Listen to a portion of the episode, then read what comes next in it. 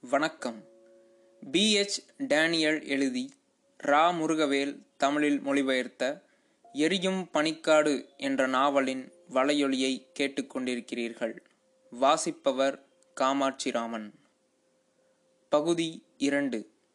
உலகில் இன்பமயமான விஷயங்களில் ஒன்று பயணம் போவது. கருப்பனும் வள்ளியும் தான் இதுவரை பார்த்திராத குமரிமலை எஸ்டேட்டுக்கு பயணிக்கின்றனர். வள்ளி அம்மா அப்பாவின் நினைவுகளில் மூழ்கிப் போய் கொஞ்ச நேரம் எதையும் கவனிக்கவில்லை. சில நிமிடங்களில் பஸ்ஸின் ஓட்டத்தில் விரைந்து பின்னால் சென்று கொண்டிருந்த வீடுகளும் மரங்களும் அவள் கவனத்தை ஈர்க்கத் தொடங்கிவிட்டன. இந்த புதுமையான அனுபவம் தந்த மகிழ்ச்சி அவள் வேதனையை சற்றே மறக்க செய்துவிட்டது. தன்னை மறந்து வேடிக்கை பார்த்து கொண்டிருந்தவள் ஏதோ நினைத்து கொண்டு கருப்பனை தேடினாள். ஆனால் அவளை சுற்றி சில பெண்கள் மறைத்து நின்று கொண்டிருந்ததால் அவனை கண்டுபிடிக்க முடியவில்லை. ஒருவேளை கருப்பன் வண்டியிலேயே இல்லையோ என்று பயந்து போய் மாமா என்று கத்த வாயெடுத்த நேரத்தில் பஸ் ஏதோ கிராமத்தில் நின்றது. அவளை சுற்றி நின்று கொண்டிருந்த பெண்கள் இறங்கி போய்விட இரண்டு வரிசைகளுக்கு முன்னால் அவன் நின்று கொண்டிருப்பதை கண்டுகொண்டாள். கோவில்பட்டி வந்து சேர்ந்ததும் சங்கரபாண்டியன் தலைகளை எண்ணி சரிபார்த்துவிட்டு ரயில் நிலையத்திற்கு அழைத்து சென்றான். அங்கே கூரையில்லாத பிளாட்பாரத்தில் ஏராளமான மரங்கள் இருந்தன. அதில் ஒரு பெரிய மரத்தை தேர்ந்தெடுத்து அதன் அடியில் தன் குழுவினரை உட்கார செய்தான். திருநெல்வேலியிலிருந்து ரயில் மத்தியானமாக தான் வரும். அதனால் இங்கேயே உட்காந்துருங்க என்கிட்ட சொல்லாமல் யாரும் எங்கேயும் போகக்கூடாது. அப்படி போனால் காணாமல் போயிருவீங்க வந்தவர்கள் வட்ட வட்டமாக அமர்ந்து தங்களுக்குள் பழக்கம் செய்து கொள்ளத் தொடங்கினர். கூட்டத்திலிருந்து சற்று தள்ளி ஒரு வாட்டசாட்டமான இளம்பெண் ஒரு இரும்பு பெட்டியின் மீது உட்கார்ந்திருந்தாள். அவளுக்கு வயது சுமார் பதினெட்டு இருக்கும். கண்ணை பறிக்கும் சிவப்பு வண்ணத்தில் சேலை அணிந்திருந்தாள் ரவிக்கை அணியும் வழக்கமில்லாத ஹரிஜன பெண்களைப் போலல்லாமல் அவள் ரவிக்கையும் அணிந்திருந்தாள். கிராமத்து வழக்கப்படி காதுகளில் சுத்தமான தங்கத்தில் வளையங்கள் தொங்கிக் கொண்டிருந்தன. கால்களில் இருந்த வெள்ளி கொலுசுகள் அவளது ஒவ்வொரு அசைவுக்கும் ஒளி எழுப்பி தாங்கள் இருப்பதை காட்டிக் கொண்டிருந்தன. குழுவில் இருந்த பெண்கள் அனைவரும் அவளை பார்ப்பதும் தங்களுக்குள் கிசுகிசுத்துக் கொள்வதுமாயிருந்தனர். சங்கரபாண்டியனின் இரண்டாவது மனைவி அவள் என்றும் முதன் முதலாக எஸ்டேட்டுக்கு போகிறாள் என்றும் வள்ளியிடம் ஒருத்தி சொன்னாள். சங்கரபாண்டியனைத் தவிர அடிக்கடி அவளிடம் சென்று பேசிக்கொண்டிருந்த ஒரு இளைஞனை சுட்டிக்காட்டி இதுதான் வெள்ளையன் அவளோட அண்ணன் என்றால் எஸ்டேட்டுக்கு போய் பழக்கப்பட்ட ஒருத்தி. சங்கரபாண்டியனுக்கு கீழே அவன் கோல் மேஸ்திரியா இருக்கான். கோல் மேஸ்திரினா என்னக்கா? வள்ளி கேட்டாள். அட பெரிய மேஸ்திரிக்கு கீழே இருக்கிறவன் தான் கோல் மேஸ்திரி. சங்கரபாண்டியன் கிட்ட மூணு கோல் மேஸ்திரி இருக்காக. பாண்டியன் தான் எஸ்டேட்டிலேயே பெரிய மேஸ்திரி. நூறு கூலிக்காரங்க அவன்கிட்ட இருக்காங்க. அந்த பெண் விளக்கினாள். எங்கோ புறப்படுவதற்கு தயாராக எழுந்து நின்ற சங்கரபாண்டியன் இளைய வெள்ளையா இங்கே வாடே என்று அழைத்தான். ரயிலு இன்னும் ரெண்டு மணி நேரம் கழிச்சு தான் வருதாமா. பக்கத்தில் ஓட்டல்காரனுக்கு சோறு பொங்கி வைக்க சொல்லி கடுதாசி போட்டேன். போய் பார்த்துட்டு வரேன். இங்கே நான் ஆளுங்க யாரும் காணாமல் போயிடாம பார்த்துக்கடே. அதற்குள் சில குழந்தைகள் தரையிலேயே நீட்டி படுத்து தூங்கிவிட்டன. சற்று நேரம் கழித்து திரும்பி வந்த மேஸ்திரி எல்லோருக்கும் டிக்கெட் வாங்கி விட்டதாகவும் சாப்பாடு தயாராக வைக்கச் சொல்லி தான் போட்ட கடிதம் கிடைக்காததால் ஓட்டல்காரன் சாப்பாடு சமைக்கவில்லை என்றும் வேறு ஏதாவது ஏற்பாடு செய்வதாக கூறியிருக்கிறான் என்றும் சொல்லிவிட்டு தன் புது மனைவியை அழைத்து கொண்டு பக்கத்தில் இருந்த ஓட்டலுக்கு கிளம்பினான். அங்கே தாழ்த்தப்பட்ட சாதிகளை சேர்ந்தவர்களுக்கு பரிமாறுவதற்காக ஒரு கூடை இடப்பட்டிருந்தது. அதில் நுழைந்த மேஸ்திரியை ஓட்டல் முதலாளி சிரிப்புடன் வரவேற்றார். கங்காணி தோட்டத்துக்கு கிளம்பிட்ட போல? இது யாரு? இவளைத்தான் ரெண்டாவதாக கட்டியிருக்கேன். மூத்தவளோட தங்கச்சி. என் கடுதாசி கிடச்சிச்சா? புட்டு தயாராக இருக்கும்னு நினைக்கேன். உங்கள் ஆளுங்க ரெண்டு பேரை புட்டுக்கூடையோட பிளாட்பாரத்துக்கு அனுப்பி பெரியவங்களுக்கு ரெண்டு ரெண்டு புட்டும் சின்னவங்களுக்கு ஒரே ஒரு புட்டும் கொடுக்க சொல்லுதீங்களா? வரக்காப்பி கொடுத்து அனுப்புங்க. ஒத்தாசிக்கு வெள்ளையனை கூப்பிட்டுக்குங்க. அப்புறம் கூலி ஆளுங்க கிட்ட என்னோட கடுதாசி கிடைக்கல. அதனால் சோறு பொங்கி வைக்கலன்னு மறக்காமல் சொல்ல சொல்லிடுங்க இப்போ எங்கள் ரெண்டு பேர்த்துக்கும் சோறு போடுங்க. முதலாளி பவ்யமாக சேர்த்தபடி ஒருவனை அழைத்தான். ஏழை பெருமாள் புட்டும் வரக்காப்பியும் கொண்டு போய் கூலிங்களுக்கு கொடுத்துரு. அப்புறம் கடுதாசி வந்து சேர்ந்துருச்சு. கங்காணி தான் சோறு பொங்க வேண்டாம். புட்டு சுட்டு வைக்க சொன்னார்னு மறக்காமல் சொல்லிடு. என்ன? சுற்றிலும் இருந்த சிப்பந்திகள் சிரிக்கத் தொடங்கினார்கள். சங்கரபாண்டியனும் அவர்களோடு சேர்ந்து சிரித்துவிட்டு சிரிப்பு இருக்கட்டும் நான் சொன்னபடி சொல்ல சொல்லிடுங்க என்றான். நான் ஒன்றும் விளையாட்டு பண்ணலை. எங்கள் ஆளுங்க முக்கியமாக பெருமாள் பொய்யே சொல்ல மாட்டான். அதை விட முக்கியம் இந்த பயலுங்க பொய் சொல்லி என் தொழிலை கிடக்க நான் ஒத்துக்கிட மாட்டேன். தெரியும்ல? சங்கரபாண்டியனின் முகம் தொங்கி போனது. என்கிட்டயே இப்படி பேசுறீங்களே முதலாளி நான் எத்தனை வருஷமாக எத்தனை கூலிகளோடு உங்கள் ஹோட்டலுக்கு சாப்பிட வந்திருப்பேன்? எப்போவாவது பணம் கொடுக்காம ஒத்தாசை கேட்டிருப்பேனா? முதலாளி வாய் விட்டு சிரித்தான். சும்மா ஒரு விளையாட்டு பண்ணினா இப்படி பயந்துட்டியே. நீ என்ன சொல்ல சொல்லுதியோ அதைத்தான் பெருமாள் சொல்லுவான். போதுமா? கருப்பன் வள்ளி உள்ளிட்ட கூலிகளுக்கு புட்டும் காப்பியும் வழங்கப்பட்டது. கூலிகள் எல்லோரும் கூச்சலும் கேலியுமாய் ஒரே உற்சாகத்துடன் இருந்தனர்.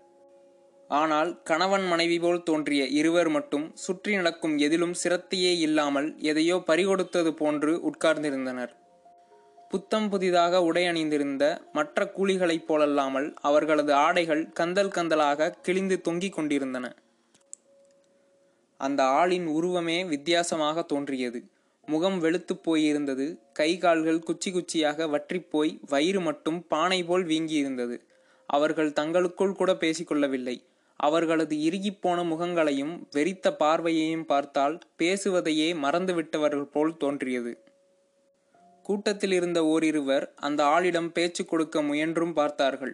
அவன் வெறுமனே தலையை உலுக்கி ஆட்டிக்கொண்டானே தவிர ஒரு வார்த்தையும் பேசவில்லை. இந்த இருவரும் முன்பே எஸ்டேட்டில் வேலை செய்து ஏராளமாக சம்பாதித்தவர்கள். அந்த ஆள் குடித்தும் சூதாடியும் எல்லாவற்றையும் தொலைத்து விட்டான் என்று வெள்ளையன் அவர்கள் விசித்திரமான நடத்தைக்கு விளக்கமளித்தான். இப்படி கைகால் அசைக்கவே முடியாத ஆளுகளை கூட்டிட்டு போய் என்ன செய்ய முடியும்? யாரோ கேட்டார்கள்.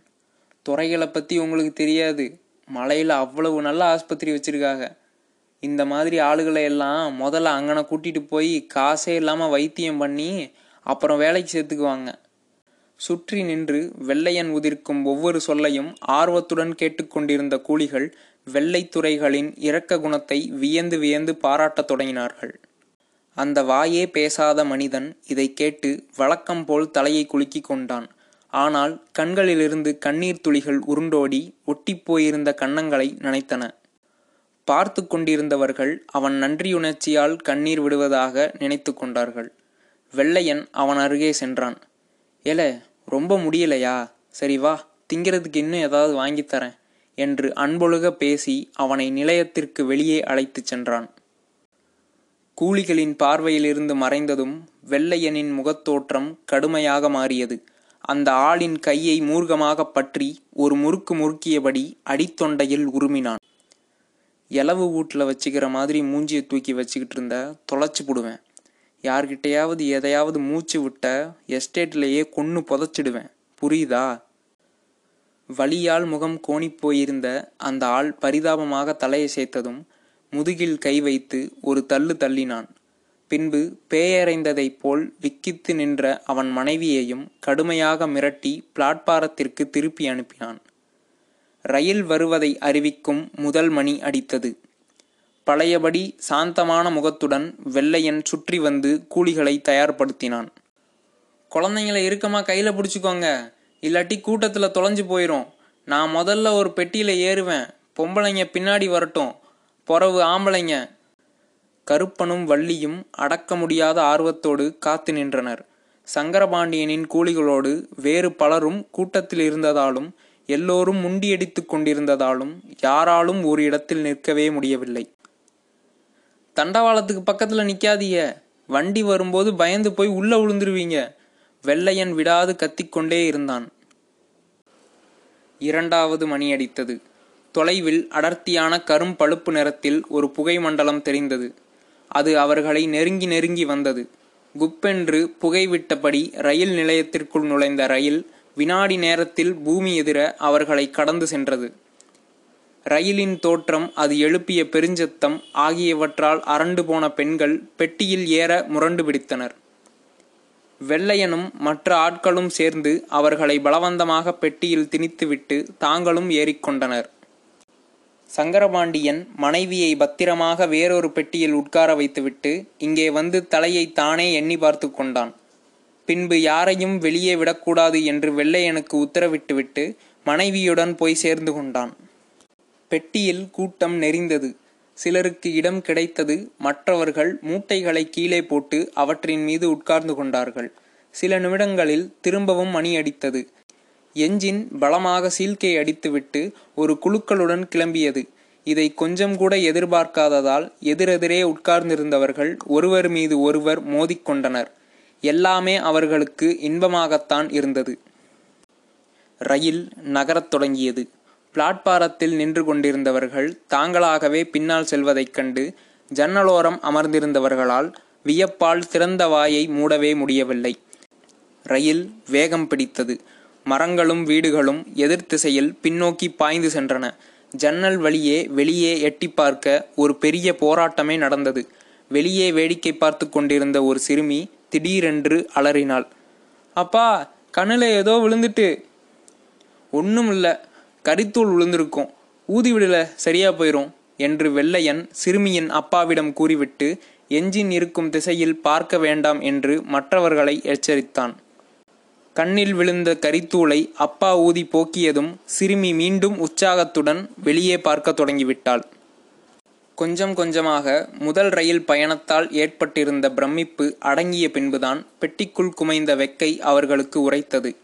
ஆண்கள் முதலில் உருமாலைகளையும் பின்பு மேல் சட்டைகளையும் கலற்றிவிட்டனர் பெண்களுக்கோ மௌனமாக சகித்து கொள்வதைத் தவிர வேறு வழியில்லை.